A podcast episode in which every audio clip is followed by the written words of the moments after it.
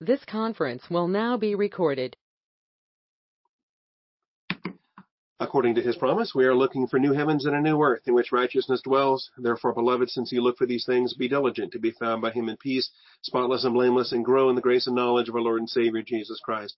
Our growth comes through the scriptures. Join me once again as we return to our Hebrews study. We are in Hebrews chapter 12, and we're ready now for verses 25 and following. Hebrews 12, verses 25 and following. We've been in heaven for the past couple of weeks, looking at verses 22 through 24, with a long list of uh, people and places and things, the present experience of the church. And I think we're ready now to move on from there. Let me get back, get our Bible open here. Hebrews 12, 22. 22, 23, 24 we covered last week, and we'll move on this morning to 25 and following. Before we get started, let's take a moment for silent prayer, asking for our Father's faithfulness to bless our study. Shall we pray?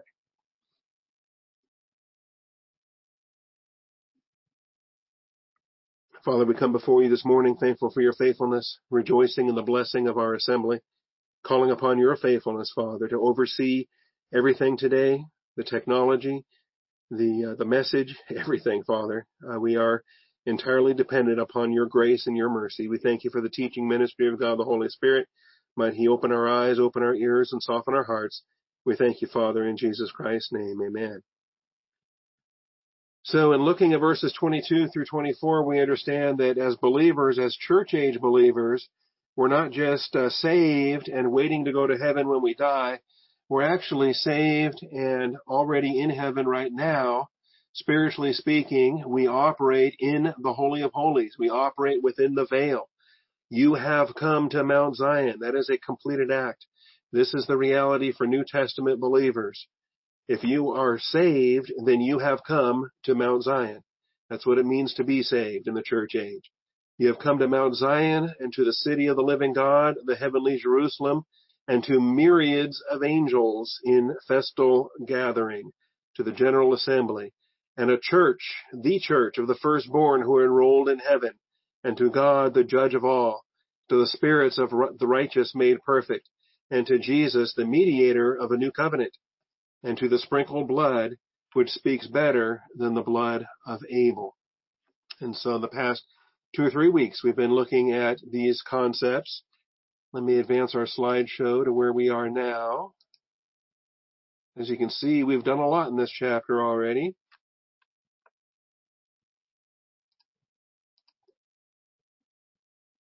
All right, Mount Zion is the heavenly Mount Zion, the city of the living God, the heavenly Jerusalem, the uh, heavenly Jerusalem that will descend to this earth after uh, the millennium, myriads of angels in a festive gathering as they rejoice, church of the firstborn who are enrolled in heaven. This is us.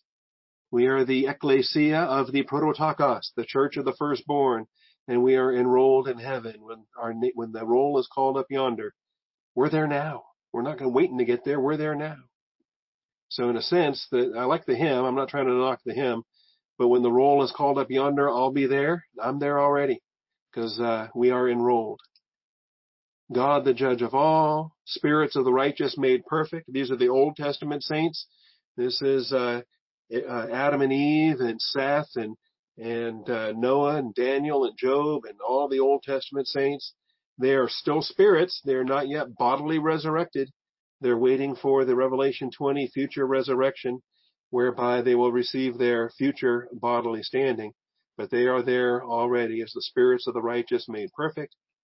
To Jesus, the mediator of the new covenant, we understand, and to the sprinkled blood. Sprinkled. It is the sprinkled blood. It has not yet been applied to the nation of Israel. Sprinkled on the heavenly temple, sprinkled on us, but not yet applied to the nation of Israel. It has to be poured. It has to be applied.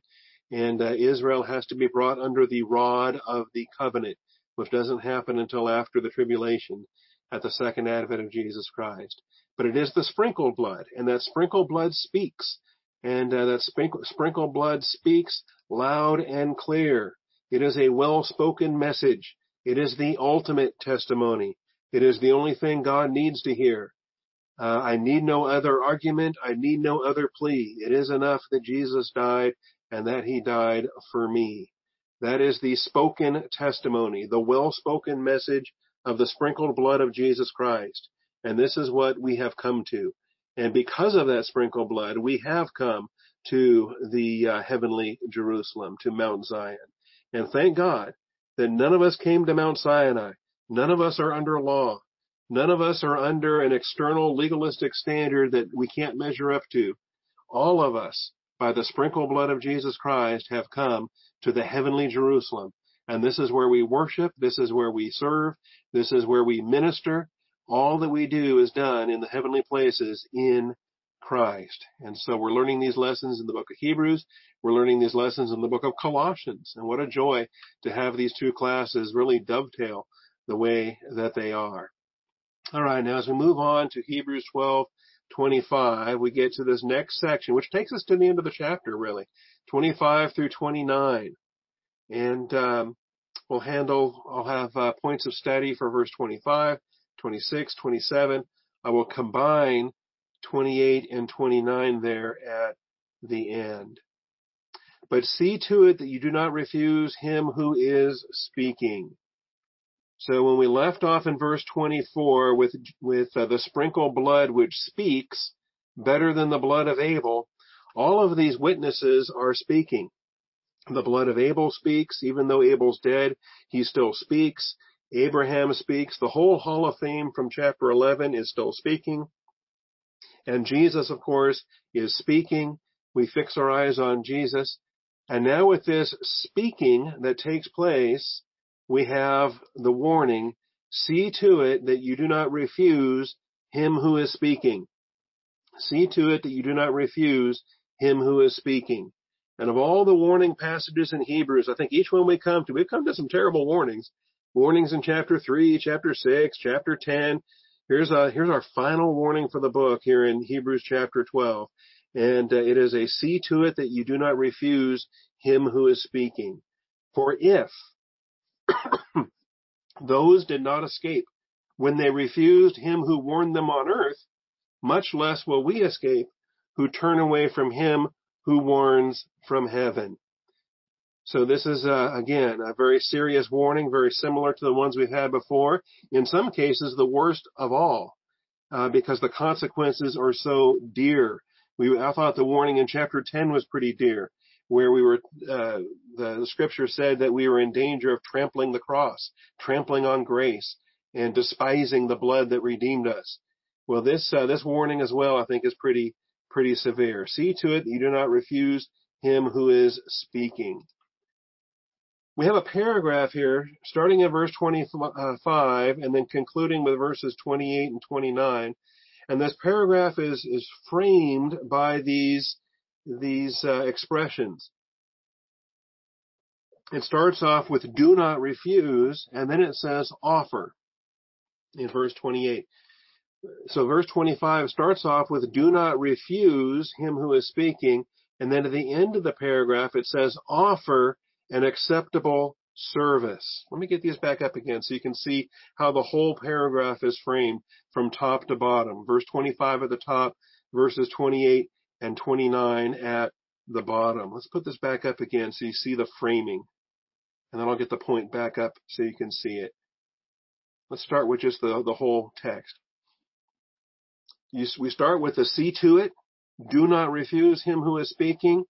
And then the uh, the exhortation of verse 28, offer to God an acceptable service with reverence and awe. So don't refuse, do not refuse is listed there.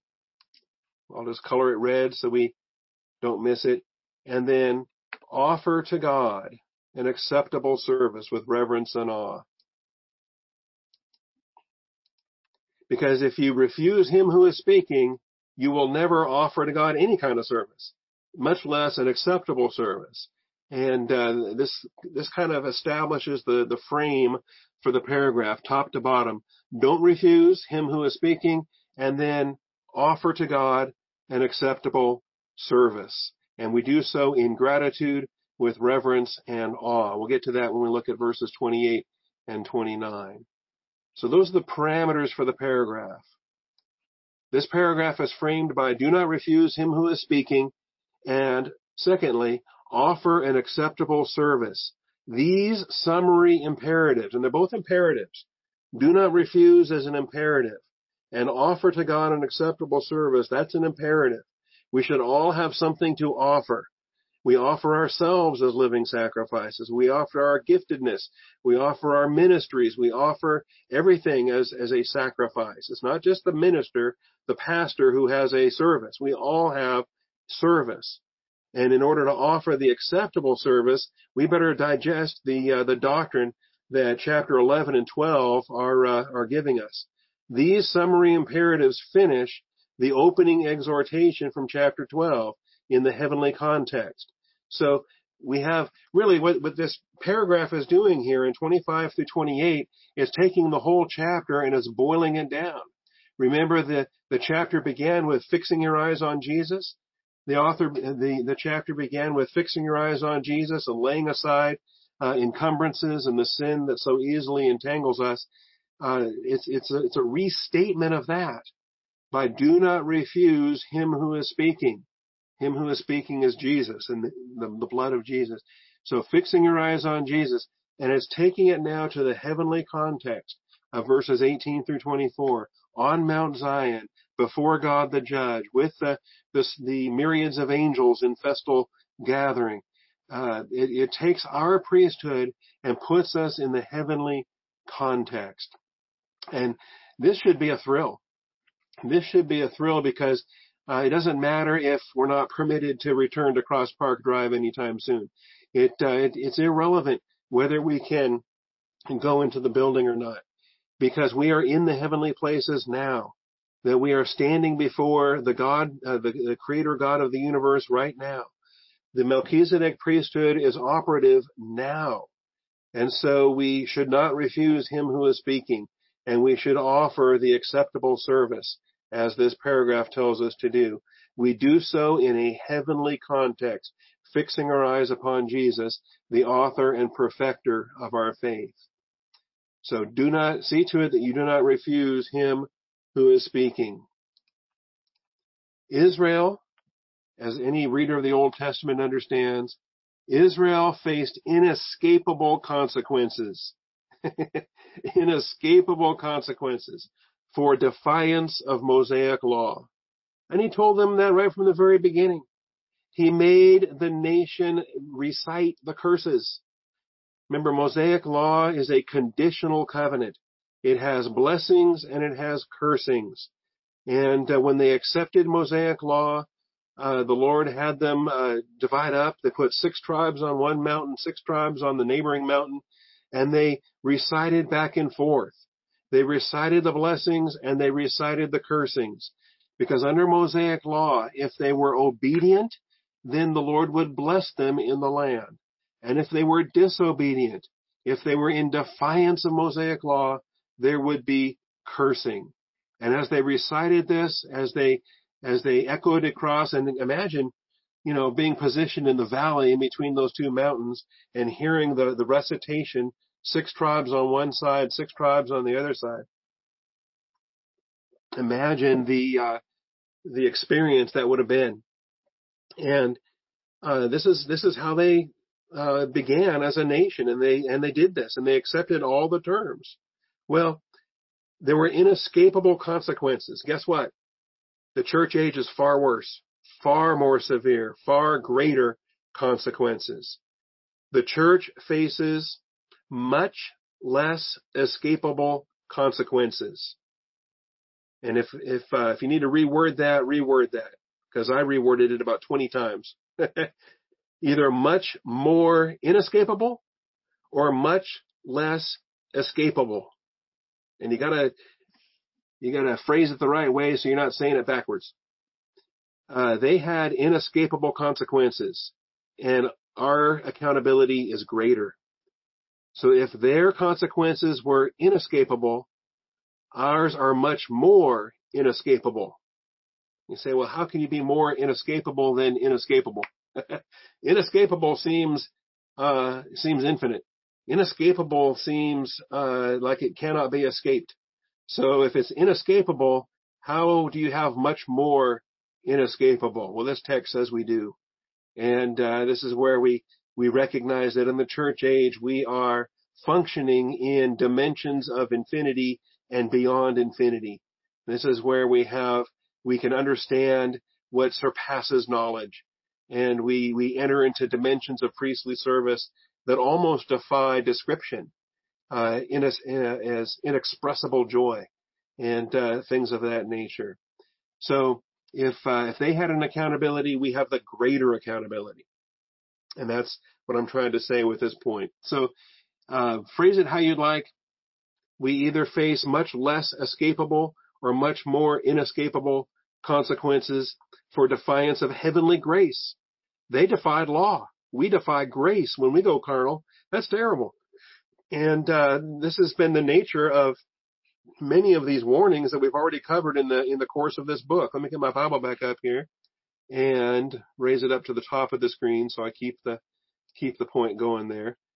You might recall this uh, similar logic was already addressed in Hebrews 2 verses 1 through 3.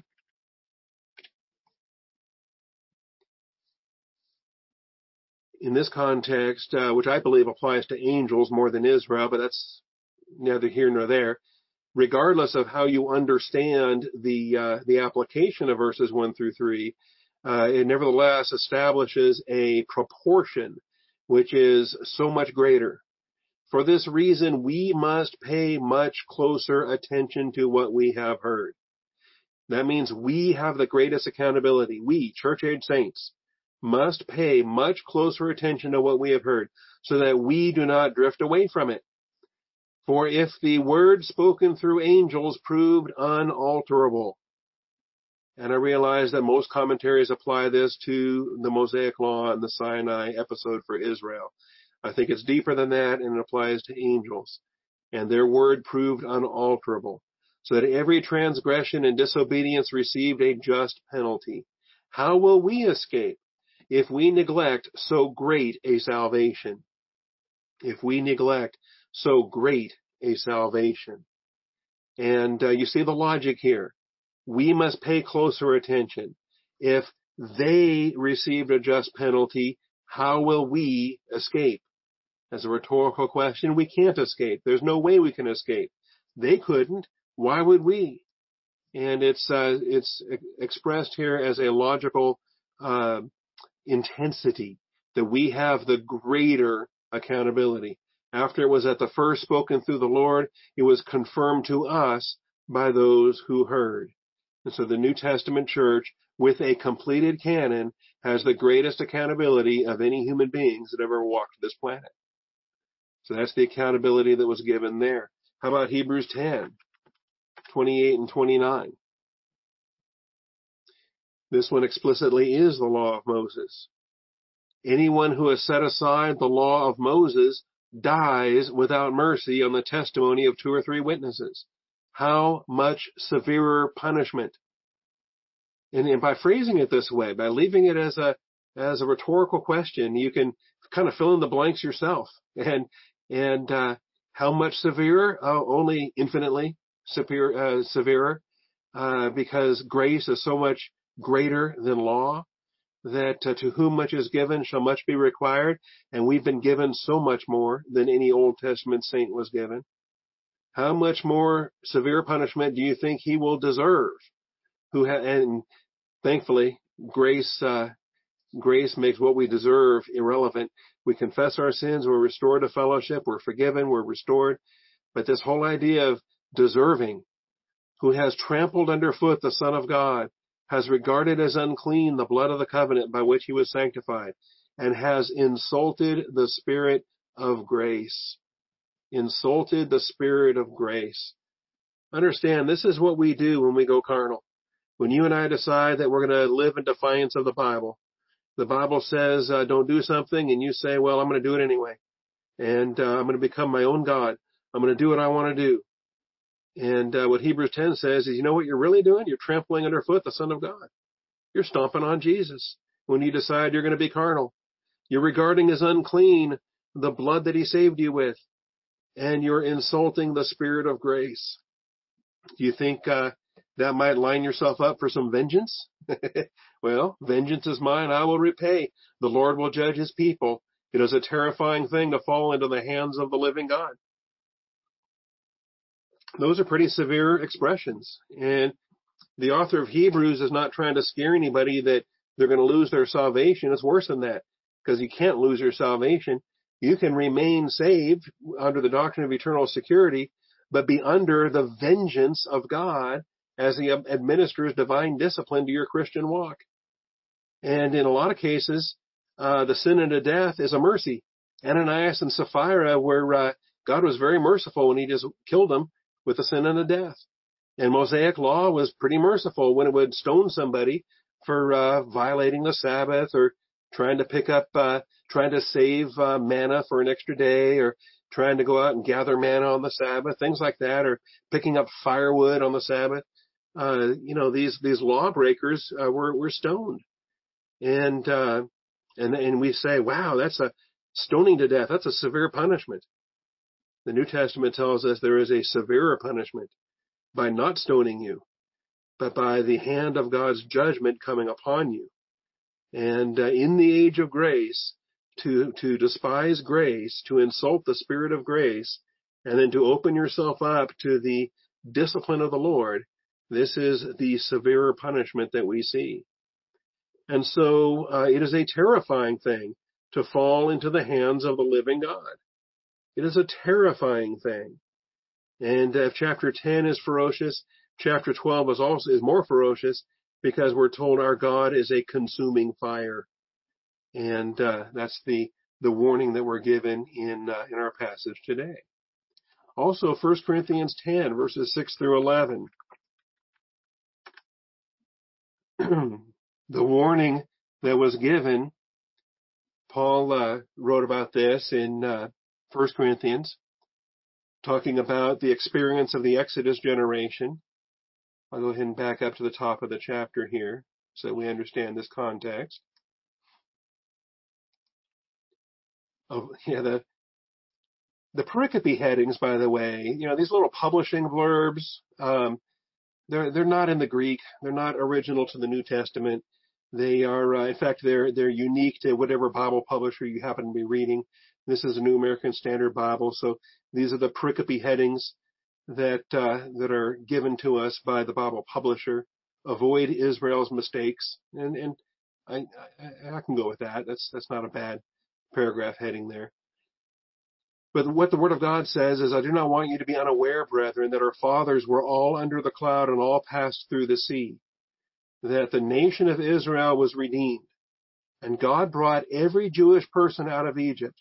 He regathered everybody, every Jewish person, whether they were saved or not, they got, they were free from their Egyptian slavery and they got to walk through the Red Sea on dry ground. And they were all baptized into Moses in the cloud and in the sea. That is, they identified with Moses as their redeemer and they all ate the same spiritual food, whether they were believers or unbelievers. All the Jews in the wilderness were fed by the manna, and they all drank the same spiritual drink. All the Jews in the wilderness, whether they were believers or unbelievers, Moses could strike the rock and the water would come, and uh, this is the provision for them. They all drank the same spiritual drink, for they were all drinking from a spiritual rock which followed them. The rock is Christ, or was at that time Christ. Nevertheless, with most of them God was not well pleased, for they were laid low in the wilderness. And and really, 1 Corinthians 10 is um, kind of a miniature version of the book of Hebrews. Uh, we get one paragraph here that Paul uh, writes to the Corinthians. The author of Hebrews writes a book about uh, the the fact, especially in the early chapters, where uh, they failed to enter into rest, and God was not well pleased with them. With most of them, He was not well pleased. They were laid low in the wilderness. Only Caleb and Joshua were able to enter into the promised land. The rest of that generation died in the wilderness. And I hope we're good on that. We understand the the uh, doctrine We understand its application. It is typology. It is a warning for us that uh, notice none of them were returned to bondage in Egypt. Uh, the red God didn't re-part the Red Sea and push a bunch of rebels back through into Egypt. And so we we we understand the typology. We understand the metaphor. Nobody loses their salvation. Uh, and yet, with believers today, I have to ask myself, uh, as God surveys Christendom, as He looks out across planet Earth today, and all the the redeemed that are standing upon planet Earth today, with how many of them is He well pleased? and uh, you know, we can't answer that, but I think uh, we can we can probably biblically consider that it's the minority. It is the the few that are bearing fruit, 30, 60, or 100 fold. That it's the straight and narrow, and I think as a ratio, it is a small number. All right. With most of them, God was not well pleased, for they were laid low in the wilderness. Now, these things happened as examples for us. We're supposed to learn from their mistakes so that we don't imitate that that we would not crave evil things as they also craved. And do not be idolaters as some of them were.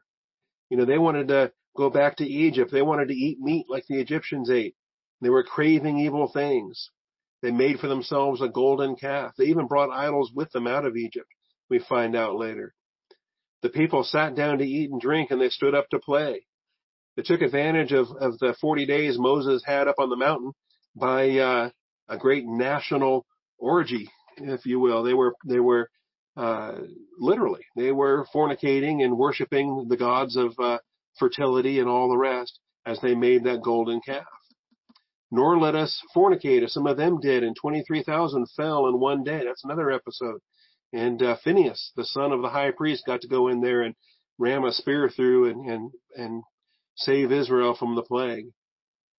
Verse 10 says, Nor let us try the Lord as some of them did, and were destroyed by the serpents. That was when fiery serpents were biting them. Nor grumble as some of them did, and were destroyed by the destroyer. And these things happened to them as an example, and they were written for our instruction, upon whom the ends of the ages have come.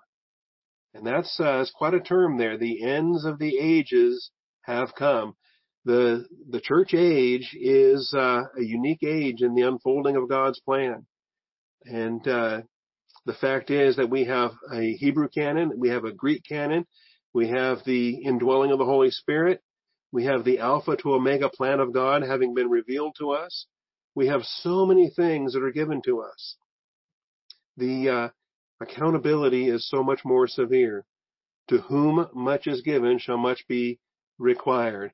And so you'll notice every time they were accountable in uh, in uh, the golden calf episode, did they escape consequences? No.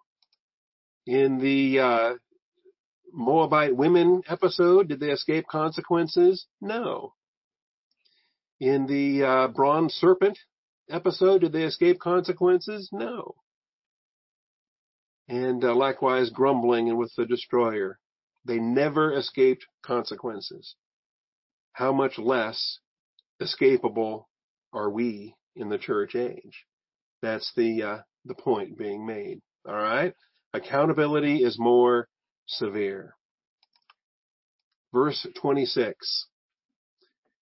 And his voice shook the earth then, but now he has promised, saying, Yet once more I will shake not only the earth, but also the heaven.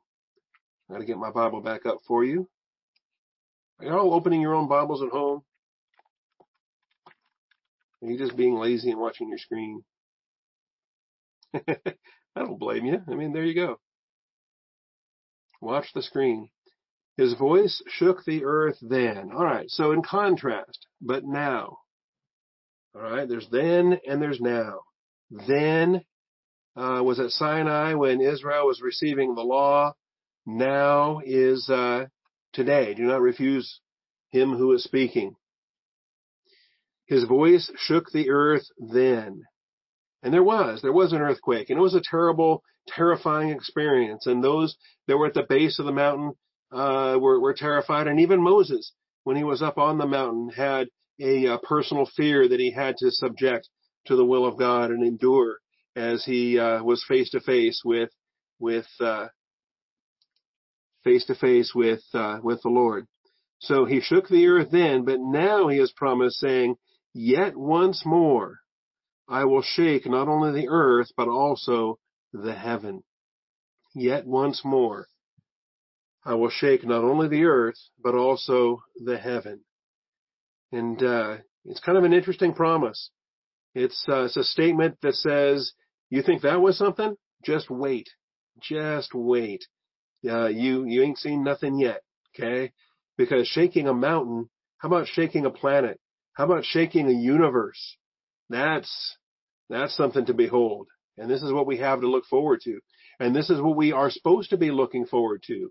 Remember, it's according to his promise, we are looking for new heavens and a new earth in which righteousness dwells. What, so how could we be looking for that unless something happens to this earth first? Something happens to this heaven first. All right. And it indeed has been promised.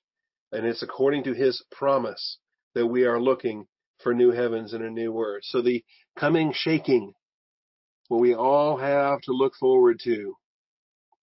The earth shook when Mosaic law was given, but the universe will shake when the unshakable kingdom is manifest. We're going to have a shaking of not only the earth, but also the heaven itself, the heavens itself. The entire universe is going to be destroyed. And we have a prophecy here that's given in the prophet Haggai. Amazingly enough, remember Zephaniah, Haggai, Zechariah, Malachi? Uh, if you're learning your Old Testament book order, and uh, and you're struggling because the minor prophets are hard to remember, so you uh, you force yourself to say it over and over again, faster and faster. You go in Daniel, Hosea, Amos, Obadiah. Let's see, did I get right? Isaiah, Jeremiah, Ezekiel, Daniel, Hosea, Joel, Amos, Obadiah, Jonah, Micah, Nahum, Zephaniah, Haggai, Zechariah, Malachi. Wow. Okay. And if you're if you get rusty with it, um, we all get rusty with it, and um, this is what we deal with. And so um, we we ignore Haggai, and we say, oh, he's a minor prophet anyway. Uh, what does Haggai possibly have for us? Well, he has a lot, including this prophecy here. And the author of Hebrews uh, makes good use of the prophecy here, and so we will uh, we will look at it. I don't think we have to prove this uh, too terribly about the earth shaking when uh, Mosaic law was given. Uh, we talked about that a few weeks ago. The fact that back in verse 18, we did not come to this mountain. Uh, we come to the heavenly Mount uh, Zion, but this is the mountain they came to. When they passed through the Red Sea, they came to a mountain that shook. Uh, you have not come to a mountain that can be touched, and to a blazing fire, to darkness and gloom and whirlwind, to the blast of a trumpet and the sound of words, which sound was such that those who heard begged that no further word be spoken to them. So this is the mountain they came to. It's described in Exodus 19 as a great quaking, a great shaking. Exodus 19 and verse 18.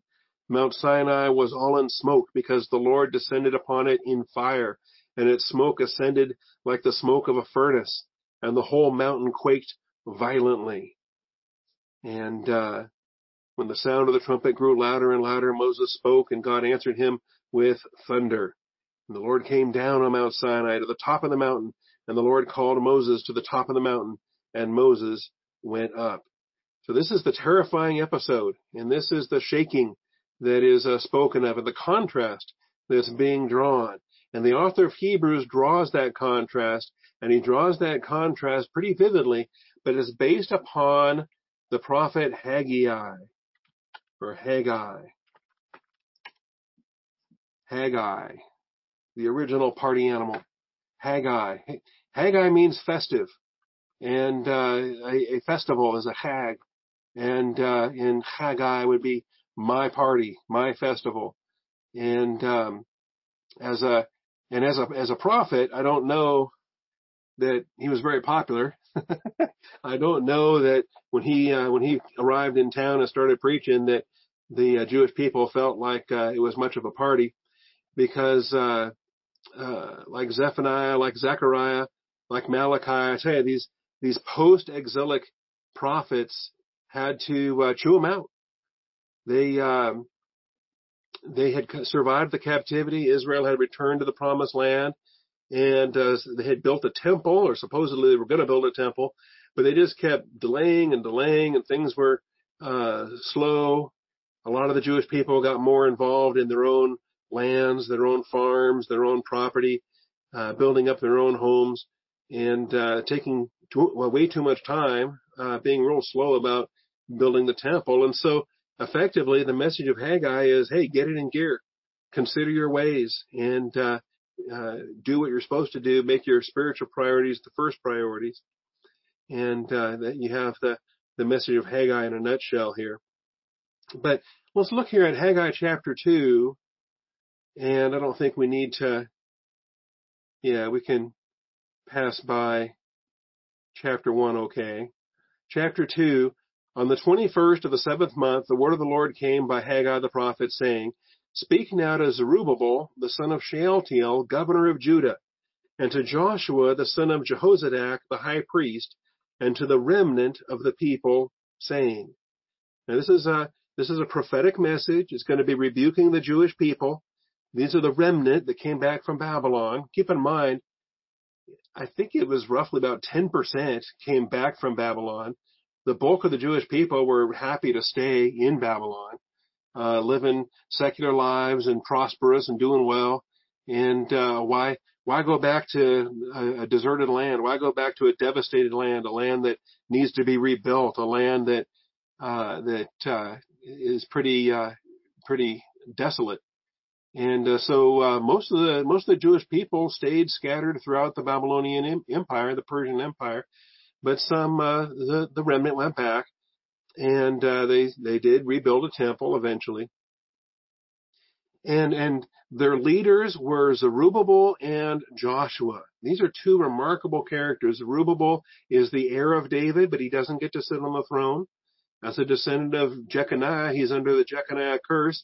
He can't sit on the throne, but he is the son of David, entitled to the throne.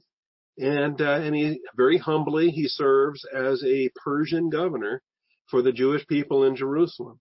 And then Joshua, the uh, high priest, or we might just call him Jesus. This is the the uh, Aramaic equivalent of uh, of Jesus, Joshua, the son of Jehozadak, the high priest. And uh, so speak to these people saying, who is left among you who saw this temple in its former glory? And how do you see it now? Does it not seem to you like nothing in comparison?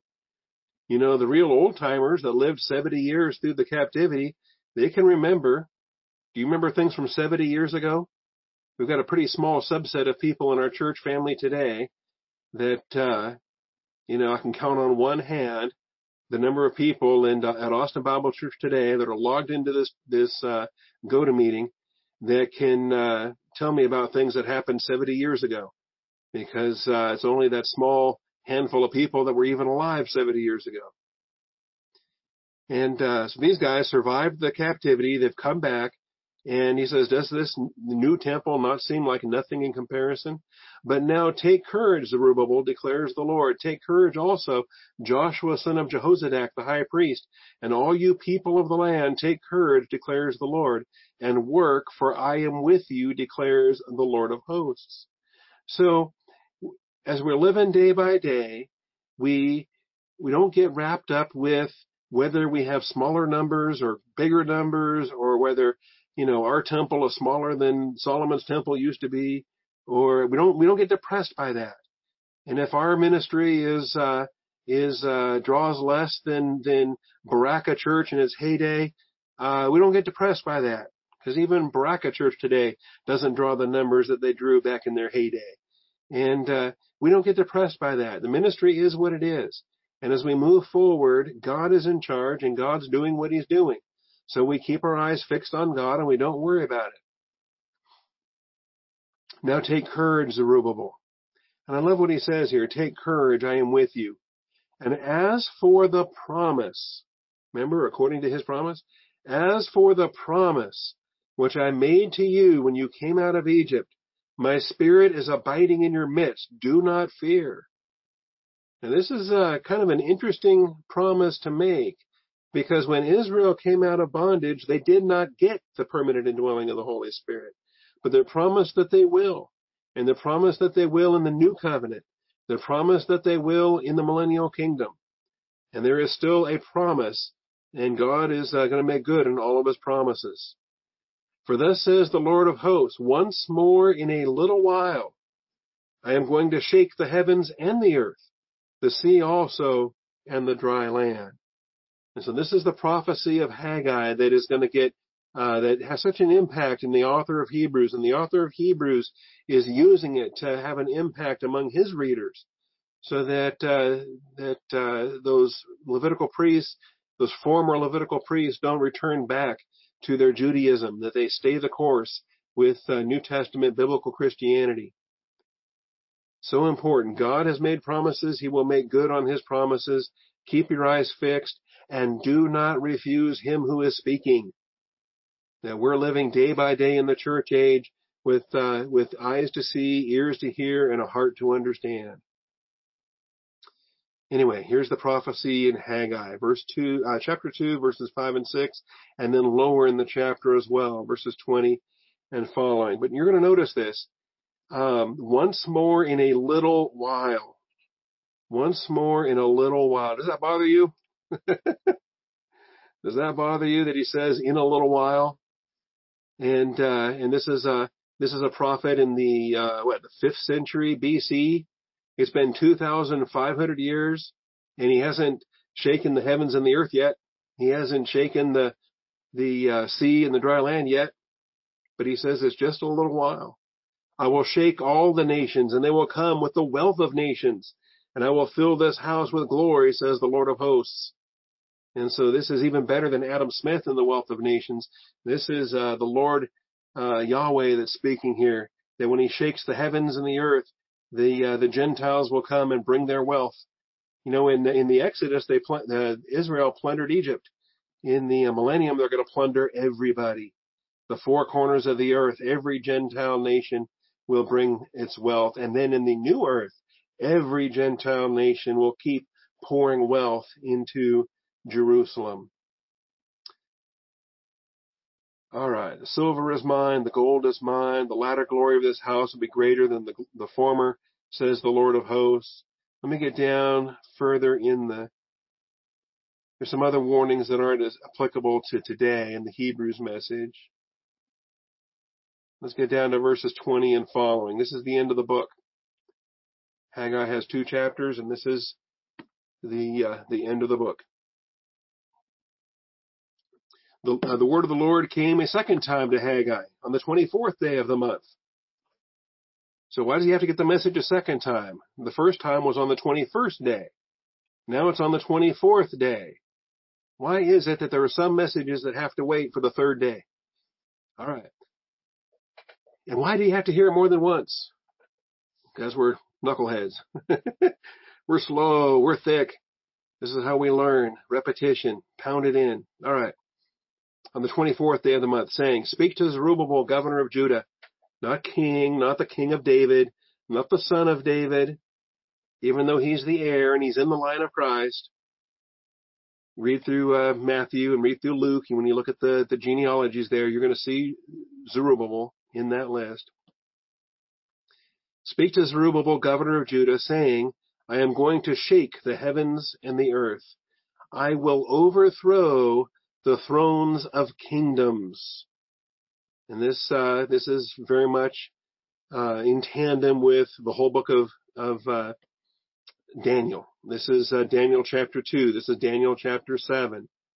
I will overthrow the thrones of kingdoms and destroy the power of kingdoms of the Goyim, the nations, the Gentiles. And I will overthrow the chariots and their riders, and the horses and their riders will go down, everyone by the sword of another. And so there's uh, the promise of this that the Jews are going to encourage, uh, they're going to encounter tribulation, but uh, God will deliver them. On that day, declares the Lord of hosts, I will take you, Zerubbabel, son of Shealtiel, my servant, declares the Lord, and I will make you like a signet ring, for I have chosen you, declares the Lord of hosts. Zerubbabel, the faithful servant, has a prophecy to serve as a signet ring. And uh, here's an aspect of prophecy that's fun to consider because uh, Zerubbabel will be resurrected for the millennium, just like David will be resurrected for the millennium. David will rule as a prince. Zerubbabel will function as a signet ring. I believe all of the resurrected kings of Judah, from David to Solomon all the way down, including the Zerubbabel here, all of the resurrected kings of Judah will uh, will serve in the administration of Jesus Christ in different capacities. All right. I will make you like a signet ring, for I have chosen you, declares the Lord of hosts. Here's a choosing. Here's an election. It's different. It's a personal election, different from a corporate election. And these are the things you have to study when you study the doctrine of election. All right. Back to Hebrews 12 then. This is the backdrop. This is the prophecy. And this is when we understand there is a coming shaking. His voice shook the earth then, but now he has promised, saying, Yet once more I will shake not only the earth, but also the heavens. Let's understand this. The millennium follows the tribulation, and together they constitute the day of the Lord on this earth. It is the day of the Lord on this earth. We are looking for new heavens and a new earth. We are not looking for the millennium. So this, this is a promise, but it's not what we are looking for. And really, it's not what Haggai was looking for. And it's not what the author of Hebrews was looking for. The millennium is not what anybody is looking for. The millennium is simply the the uh, the the culmination of tribulation, Armageddon, millennium, and then destruction of the heavens and the earth. All of that is is encompassed by this day of the Lord judgment. I hope we're good on this. Some people get lost with these details, all right? But 2 Peter 3:10, we're not looking for uh, the millennium, we're looking for the new heavens and the new earth. The day of the Lord is includes all of this. Let me get this up and running here. 2 Peter 3. The day of the Lord will come like a thief. Now when we read the day of the Lord passage, this is this confuses some people. Because you can read day of the Lord passages in Joel, in a lot of them in Joel. You can read them in Haggai. You can read them in Isaiah. You can read them in uh, all the Old Testament prophets. Jesus speaks about in the uh, in the uh, uh, Mount Olivet discourse, a day unlike any other day. Um, depending on which text you're reading, the day of the Lord applies to the tribulation, or the day of the Lord applies to the millennium, or the day of the Lord applies to the destruction of the heavens and the earth. And really, it's all the same day. It's all the same thousand and seven years. It's all the same day is the, uh, the day of the Lord. It's the day of his wrath. It's the day of his conquering. And it's the day where as a conqueror, uh, there will be certain limitations until the new heavens and new earth bring about the peace that was promised. So, 2 Peter 3:10 The day of the Lord will come like a thief in which the heavens will pass away with a roar, the elements will be destroyed with intense heat, and the earth and its works will be burned up. The earth and its works will be burned up. Now, is this the tribulation? Or is this the destruction of the heavens and the earth after the tribulation and after the millennium? I'm glad you asked. Some people try to say, well, it's the tribulation because of uh, certain passages. Let me tell you. What is it? What else does it say here? Verse 12. I need this bigger. Here we go. Looking for and hastening the coming of the day of God, because of which the heavens will be destroyed by burning, the elements will melt with intense heat. That doesn't happen in the tribulation. It does happen after the millennium. But according to his promise, we are looking for new heavens and a new earth in which righteousness dwells. See, for the folks that try to tell me that this uh, day of the Lord judgment is during the tribulation, I don't know how they uh, how they have heaven and earth fleeing away. It just makes no sense to me. All right, Revelation chapter 20. We are not looking for the millennium. Are you looking for the millennium? Why are you looking for the millennium? We're looking for the new heavens and the new earth. The millennium will be over before we know it. The millennium is in between verse 6 and verse 7 of Revelation chapter 20. Understand where the millennium is? Where is the millennium? Revelation 20 and verse 2. He laid hold of the dragon, the serpent of old, who is the devil and Satan, and he bound him for a thousand years. Is that the millennium? Well, yeah. He bound him for a thousand years. And he threw him into the abyss and shut it and sealed it over him so that he would not deceive the nations any longer until the thousand years were completed. There's the millennium. After these things, he must be released for a short time. And I saw thrones and they sat on them and judgment was given to them. There's going to be a resurrection. They're going to come to life and they're going to reign for a thousand years. So we have all of these references to a thousand years. Verse 2 has a thousand years. Verse 3 has a thousand years. Verse 4 has a thousand years. Verse 5 has a thousand years. See all these references to a thousand years? I'm going to run out of time doing this, but I, I don't mind doing this. There's thousand years. Color it yellow. Here's thousand years. Color it yellow. Here's thousand years. Color it yellow. And you're thinking, wow, this has got to be a pretty big deal. Thousand years, thousand years, thousand years. Verse five, thousand years. Color it yellow. Thousand years. Color it yellow. And you think something that's mentioned this many times must be important. Until you get to verse seven and they're over. Color it red. wow. Where did it go? A thousand years just like that. It's gone. It's done. It's over. And you say, I thought we just got here. It's over already? Yes, it's over already. And the real emphasis is not the thousand years. The emphasis as fire comes down and the emphasis as the, uh, as the, uh, judgment comes to an end here, notice the great white throne and him who sat upon it, from whose presence earth and heaven fled away and no place was found for them. Earth and heaven fled away, and no place was found for them.